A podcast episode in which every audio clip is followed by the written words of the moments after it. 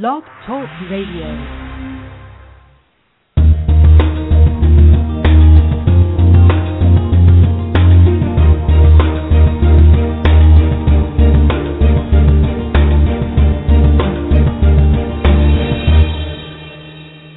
Good morning, and welcome to the Inclusive Class podcast, where it's our goal to explore the promise and practice of inclusive education. Through our interviews and discussions, we hope to provide you with information and resources that will help you support the education of your child or student with special needs. This week, we begin a series of special podcasts aimed at providing you with tips, tools, and strategies to get your child successfully back to school. And we hope you enjoy them. My name is Nicole Eredics, and I'm one of your hosts for the show. I'm a parent, inclusion teacher, and creator of the online resource, theinclusiveclass.com. And joining me here this morning is my co host, Terri Mauro. Good morning, Terri. Good morning, Nicole, and welcome to all our listeners. I am Terri Mauro. I'm the author of 50 Ways to Support Your Child's Special Education, and I write about special needs for about.com at specialchildren.about.com. I'd like to mention to anybody out there listening to us live that we're not taking phone calls, but the chat room will be open if you'd like to stop in and suggest a question. I'll try to work it in if we have time. Um, hard to get into the back to school mindset here because we don't start for another three weeks. We start after Labor Day, and I know I need Mm-hmm. to start getting it in gear, but we are doing a lot of going over to the college with my son, as I think I mentioned last week, and just walking around, helping him see where all his classes are going to be and, and get Mhm. used to it. Yesterday, we brought his buddy over uh, so he could show his buddy where all his classes were, and and he seemed to be able to charge on ahead and and show where everything was. So Nice. I think that's a good sign. It's it's interesting because his friend is is spending another year at at high school, is going all the way until he ages out, eh, which is absolutely the right thing for him. Whereas leaving and and trying, giving college a try was absolutely the right thing for my son, and it really reinforces to me that you know it has to be an individual decision, and you have to look at what's right for each kid, and also that if you've got a good inclusion program going, you know it's really hard to stay uh, with uh, you know I don't know how you stay for three or four more extra years if you're in inclusion because you've been all with you know with the kids that are your right grade right. and you just keep staying you know for the kids who are in self-contained it's a lot easier because they can have their own sort of separate program so I was doing a lot of reinforcing to his friend that that he was making a very smart decision for him and that he could always come here to the college and see his you know see my Yeah. son and and be part of that experience too and maybe he'll get to feel like he wants to try it himself when he's finally out of high school so i guess that's Right. been our little back to school activity for this week uh and you've had had complete back to school immersion where you are haven't you Oh, yes, we are in. We are set. We are moving forward. The kids are back. The, my daughter started middle school. My son is a junior. And uh, we're hoping that they both have a great year ahead. So yeah it's, it's, there's so uh, much hope at this time of year isn't it Isn't there? Like you can look ahead at that pristine stretch of months and think this is the year that there will be no Yes. problems yes, I know. Well, two. and you know, I and I just keep reiterating, and so do you, Terri, that it's so important to be part of your child's education. You know, Yeah. this day and age, just to be proactive and not rely completely on the school. Uh, get in there, make contact with the teachers as soon as possible. Make you know, set up meet some meetings, discuss your child's background, Yeah. Anyway, I'm not going to go on and on and on about it because next week we're actually going to talk about that as the show. Yeah. So, Yeah. Uh, we are going to talk about some specific strategies and tools, Uh-huh. I guess, on how to get Yes. your child back to school and uh, successfully immersed in the school setting. So, however, this week we are starting our first in a series of back to school programs with a topic that, of course, is very exciting and near and dear to our uh, show's hearts here. It's making inclusive practices a reality for your school. And we have two wonderful guests from the Maryland Coalition of Inclusive Education to tell us how we can get inclusion working in schools. Please welcome to our show Selene Almazan and Carol Quirk. Good morning. Good morning. Good morning. Now, before we get started with our interview, ladies, I'd like to give uh, the audience a bit of background about you and your organization. Both Selene and Carol work for the Maryland Coalition for Inclusive Education as co executive directors, and together they have a long history of working to support the inclusion of children with special needs, which is in line with the MCIE's vision of a society where neighborhood schools welcome all students, engage them in learning, and form the foundation for inclusive communities. And the MCIE serves and supports families and schools uh, in their goal for inclusion. Now, one of the ways that many people achieve some level of inclusion for their children is through an individual education plan. Now, ladies, can you tell us more specifically how parents can use the IEP process to help their child attend their neighborhood school? Sure, Nicole. This is Selene. Um, thank you for having us on the show. We've been looking forward to it. You're um, welcome. The um, I, I, believe it was you, Nicole, who said earlier um, during the introduction that it's important to be proactive, and I think that proactive parents can be um, very successful. Um, mm-hmm. And one of the ways that you can be proactive in um, participating in the um, IEP process is to be well informed. And what I tell families, um, and when we support families um, in the IEP process, we um, I ask them to gather all kinds of uh, worksheets or tests that the child may have done the year before so that they have their own portfolio of mm-hmm. um, all the strengths um, and um, some challenges that their child may present um, in the classroom, partic- particularly in a general education classroom.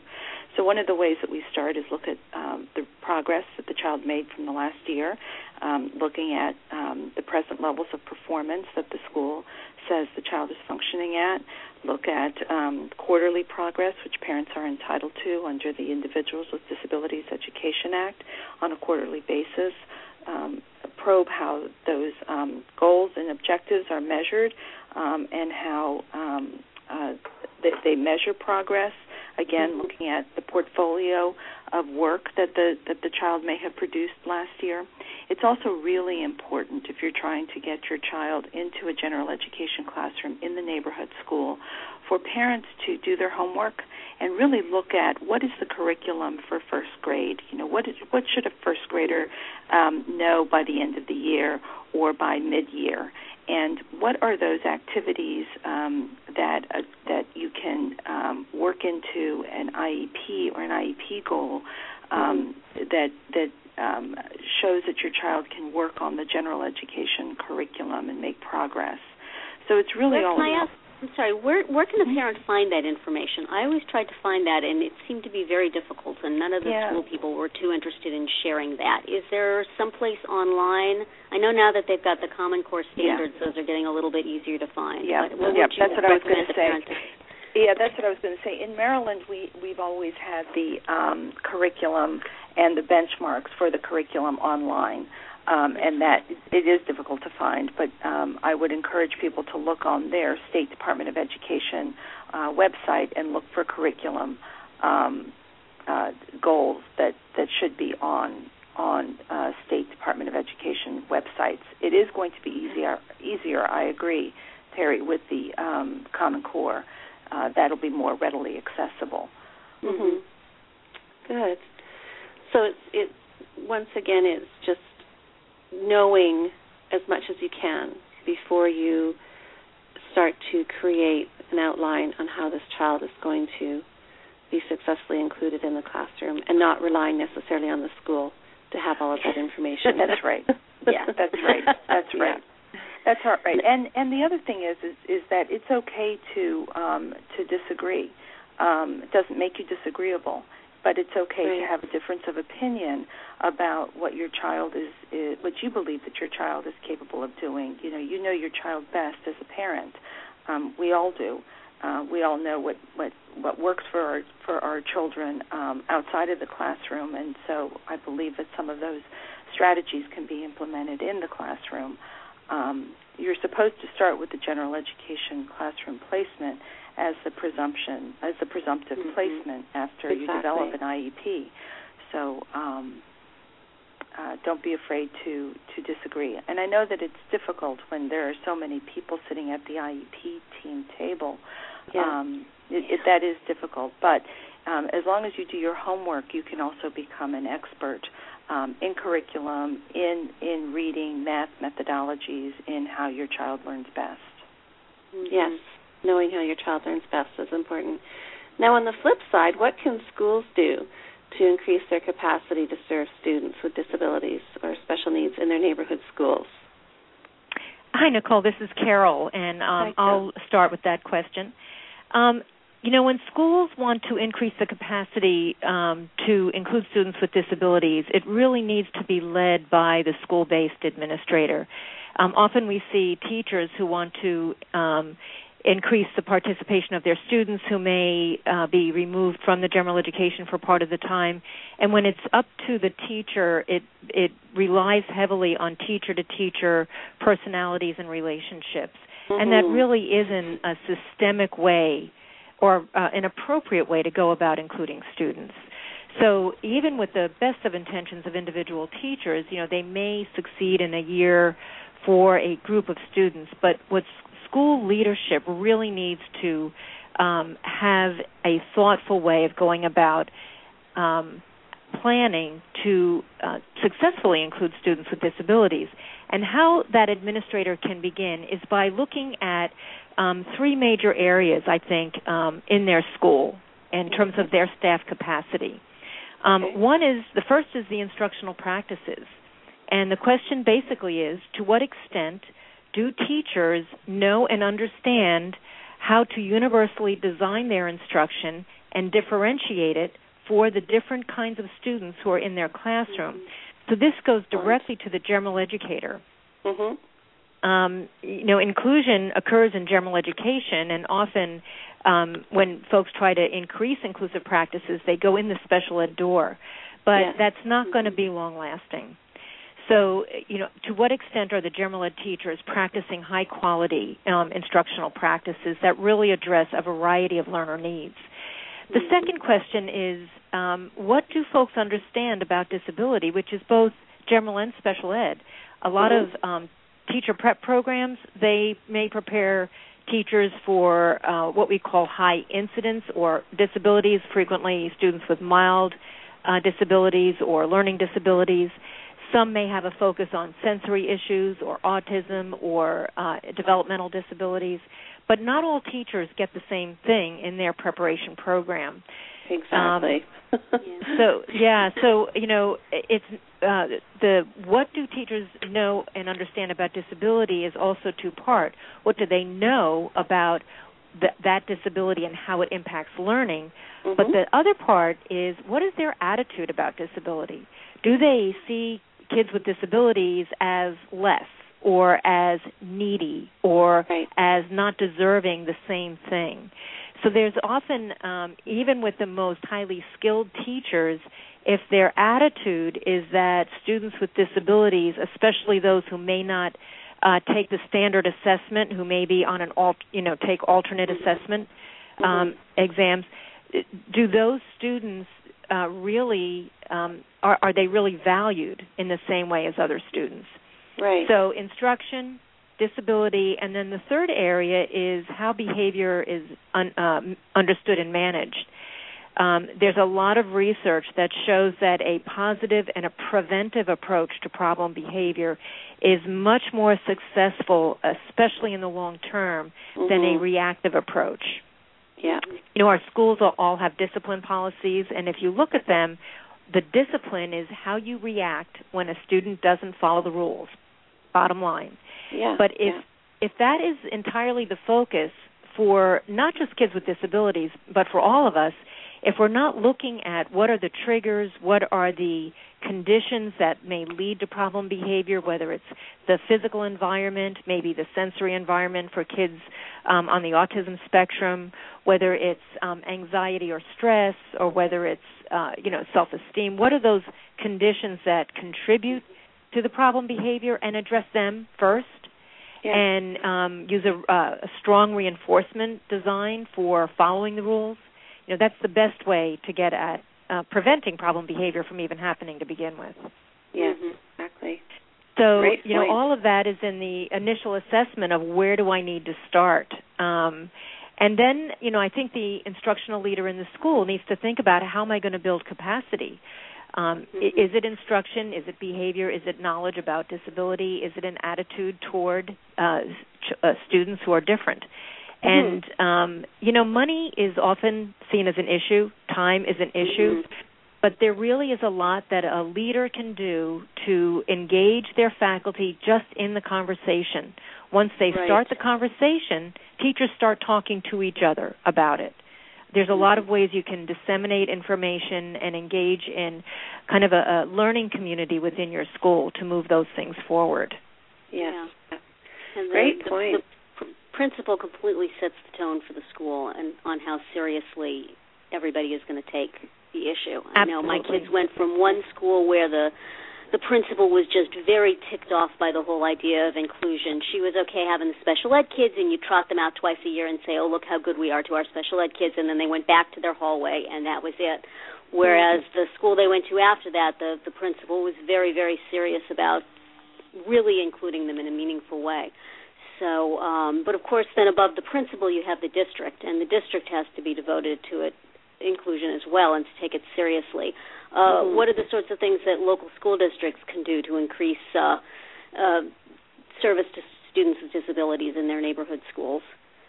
Well, um, you know, that's the, the answer to that is very similar in that it comes back to leadership. Um, just like in the school building, where the administrators' vision and how they um, proceed to try to achieve a vision is uh, similar in that in a district, you really need to look at the superintendent and the associate or assistant superintendent for instruction. They may have different titles in different school districts. It may be executive director or supervisor, but the Yeah. general curriculum person um, who leads the curriculum and instruction efforts in a, in a school district is extremely important. If they value um, students with disabilities as members of the full school community, Mm-hmm. and if they understand that when you improve instruction for students with disabilities, you improve instruction for everybody. Exactly. That kind of leadership Mhm. will have a direct impact on the delivery of special ed services and the extent to which schools are going to be willing to have those um, children as members, you know, of their neighborhood schools. Mhm. Yeah. Also, um, it, it, parents have a role in pushing um, Yes. school districts to increase their capacity by um, looking at achievement data um, and looking at the disparity um, among um, children of color, African American or Latino students, um, particularly those students who are in self-contained special education classrooms, where we know across the country are disproportionately children of color, particularly African American students. Um, looking at the, the data and the achievement data um, in those classrooms and asking those hard questions. How can it be that these students are so far below um, other children who are accessing the general education curriculum and getting access to high quality teachers? Um, Mhm. Asking those questions and, and organizing around those que- those issues. Um, schools, um, particularly in Maryland, are very data driven, achievement driven, and I think that that's important to um, that's an important tool that parents and community members can utilize in order to um, um, uh, force the conversation or start a conversation with school districts about increasing their capacity. Because, as Carol was saying, um, all students benefit um, from having children with disabilities um, and and benefit from uh, high quality teaching as well.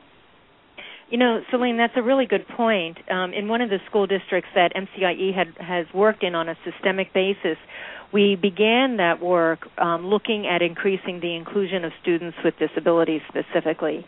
And while, um, as we progressed in that journey um, successfully, what was interesting is that at the district level administration, um, they began asking themselves, why are we only looking at students with disabilities? If we're talking about inclusion and membership and achievement for all students, we really need to look at everything on a more holistic basis. Mm-hmm. All of the It really is, population. it really comes down to equity and justice for all kids.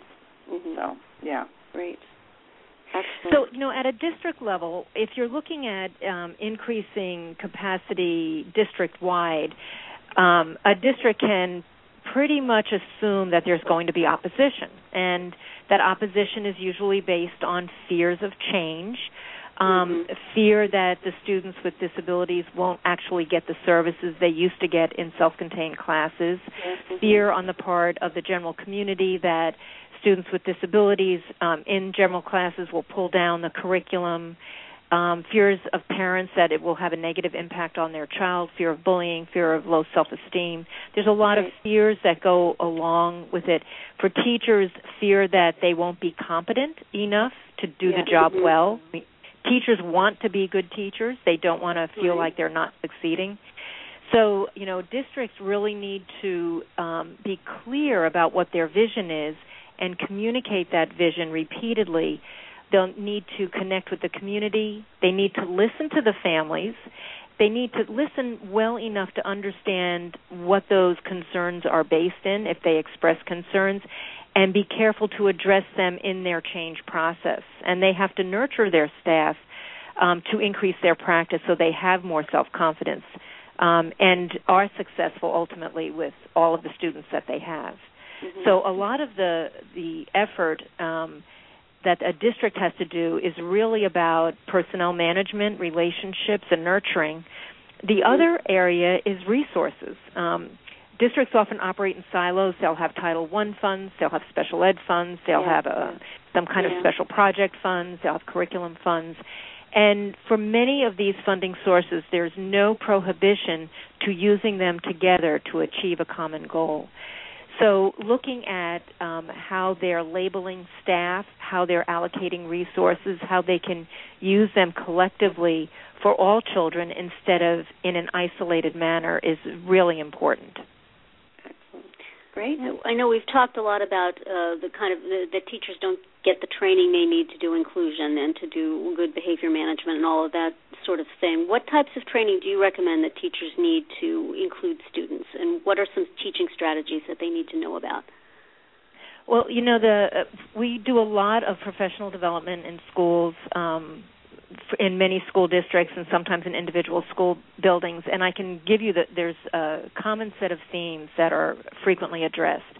Um, the first is differentiating instruction. How to use um, strategies, um, and you online there is a ton of information. Um, in Maryland, we have um, a website that was designed by our um, Maryland State Department of Education called Learning Links. Um, mm-hmm. PaulaKluth.com. If anyone has not seen her website, it is full of a lot of information on differentiation.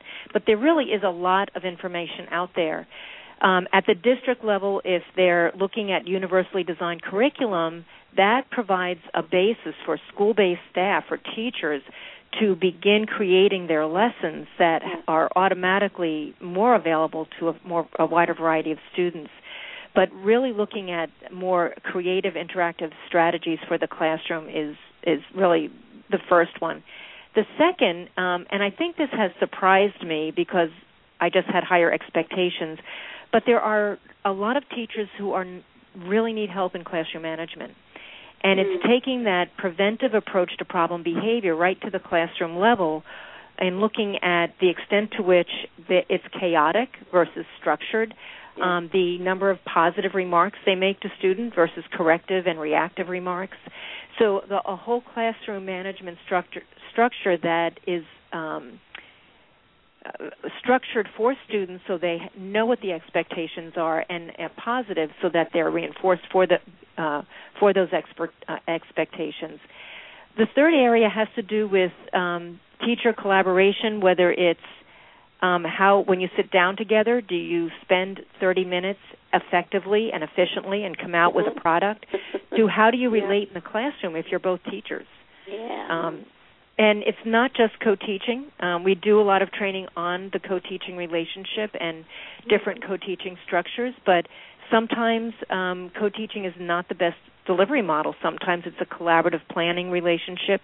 Sometimes um, it's a more consultative relationship. So understanding um, that and how to make that work based on different personalities, again, Mhm. um, is really important. I also think that um, oftentimes in IEP meetings and um, other meetings um, where we're talking about a child with a, with disabilities and perhaps significant support needs being placed in the general education classrooms, um, teachers uh, understandably um, get very um, um, nervous um, because it is so far out of what they typically do and normally do. So I think it's important. Um, again, Carol was talking about a supportive environment and nurturing your teachers. There's that. Um, there's also having a good administrator, but there's also um, looking at ways um, to provide coaching to teachers. Um, it's okay to make mistakes um, as long as um, you're moving toward the same goal.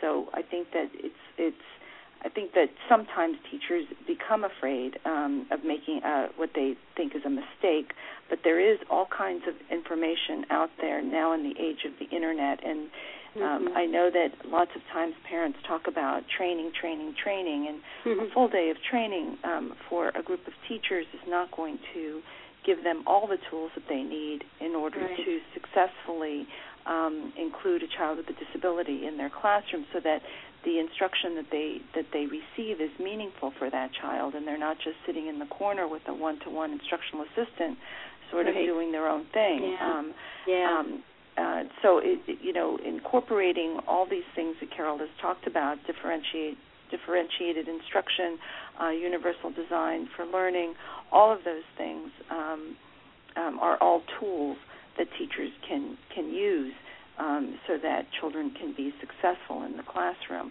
And remember that children with disabilities do not necessarily have to keep pace with the, the, the curriculum that the other third graders or fourth graders or fifth graders or whatever graders are mm-hmm. using, um, as long as they're making progress on their IEP goals and able to access the general education curriculum, um, that's what's really important um, for kids. Correct. Yeah is there ever any sort of, of training or just you know instructional uh, uh, workshops for parents to inform them how inclusive classrooms are supposed to work? I see a lot of um, special ed parents, and I actually was one of them, who were extremely resistant to inclusion for their kids because they just can't see how their child could get the same sort of you know intensive education in a regular classroom than in a self-contained. The, the special ed teachers who we trust and talk to all the time, a lot of them have big reservations. Sure, I, I would sure. love to be able to sit down with a group of parents and say, hey, this is how differentiated instruction works. This is how your child would get an education in the classroom. These are the benefits of it. Um, to kind of get them more on board, and also for regular education parents to have them see, hey, you know, if you really learn about differentiated instruction, you can see how it's going to be good for everybody. Um, but that seems to be a piece where there's no organized instruction at all. Yeah. Do you ever have any programs like, uh, like that, or have, do you think that's something that's needed? Uh, this is Carol, and um, yeah, I do think that's something that's very needed. Um, we uh, have a couple of workshops a year that are open to everybody, um, you know, in who in and out of Maryland, um, mm-hmm. and they're uh, pretty reasonably priced. And the majority of people who attend generally are special ed teachers first, I mean special ed first, general ed second, and then parents. Um, mm-hmm. But those, you know, those are some opportunities. Um, there's also a national organization, um, TASH, T-A-S-H. Mm-hmm. They have an annual conference and disseminate information and have webinars. And there's the Peak Parent Center in Colorado, which does a really fabulous um, annual conference in usually January, February time period. Um, you know, but I'm talking about a few things that are available within states. I don't think there is anywhere near enough information out there for parents to get. Do you, Selene? Yeah.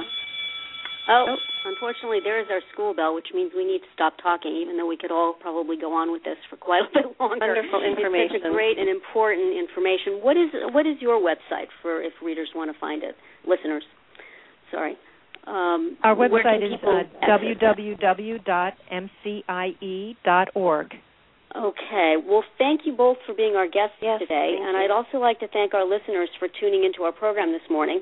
Uh, you can find the MCIE on Facebook and on Twitter at MCIE underscore INC.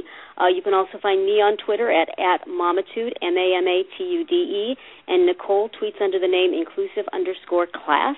Uh, you can find archives to our past shows on my blog at www.mamatude, M-A-M-A-T-U-D-E, Uh, join us again next Friday at 9 a.m. on the Inclusive Class Podcast for our second back to school special, which is just going to be Nicole and I sitting around talking about our tips and strategies to help your child successfully transition back into the classroom. Uh, our show is now available on Stitcher and on iTunes as a podcast for free download, so please check that out.